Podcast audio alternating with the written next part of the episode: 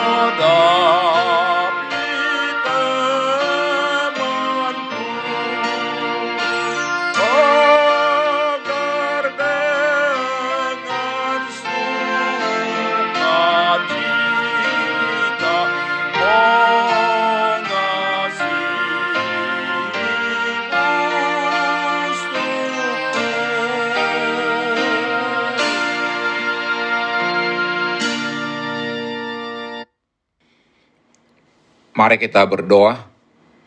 Tuhan Yesus, di pagi hari ini kami hendak merenungkan firman-Mu.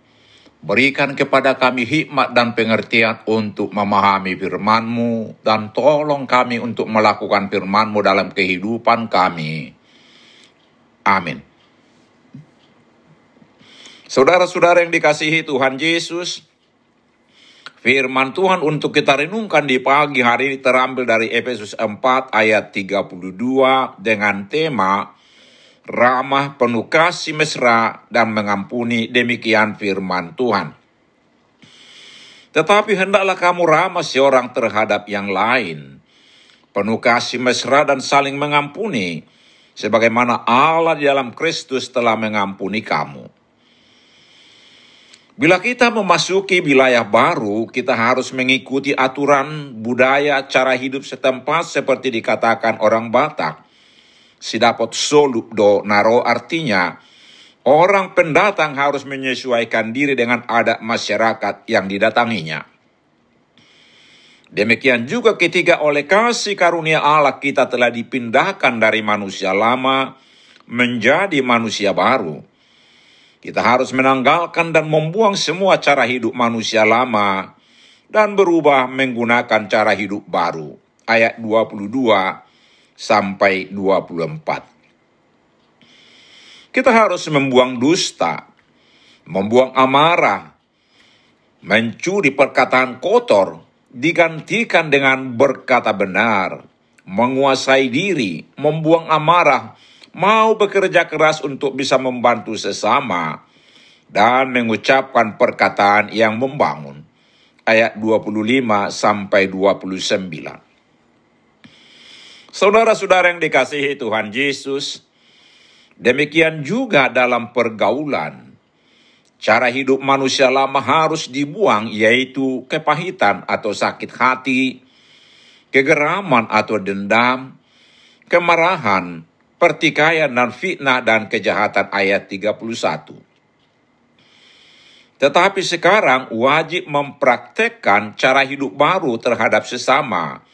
Yang dikatakan Nats hari ini yaitu pertama, ramah seorang terhadap yang lain. Bahasa Yunani Kristos artinya jujur, penuh belas kasihan, murah hati, dalam ketulusan. Lebih memikirkan kepentingan orang lain Jangan seperti termometer yang mau panas bila yang lainnya panas. Jadilah seperti termostat yang terlebih dahulu panas lalu membagikan panasnya kepada yang lain. Sifat kedua, penuh kasih mesra yaitu penyayang. Mau berempati dan bersimpati dan suka membantu dan menyemangati orang lain.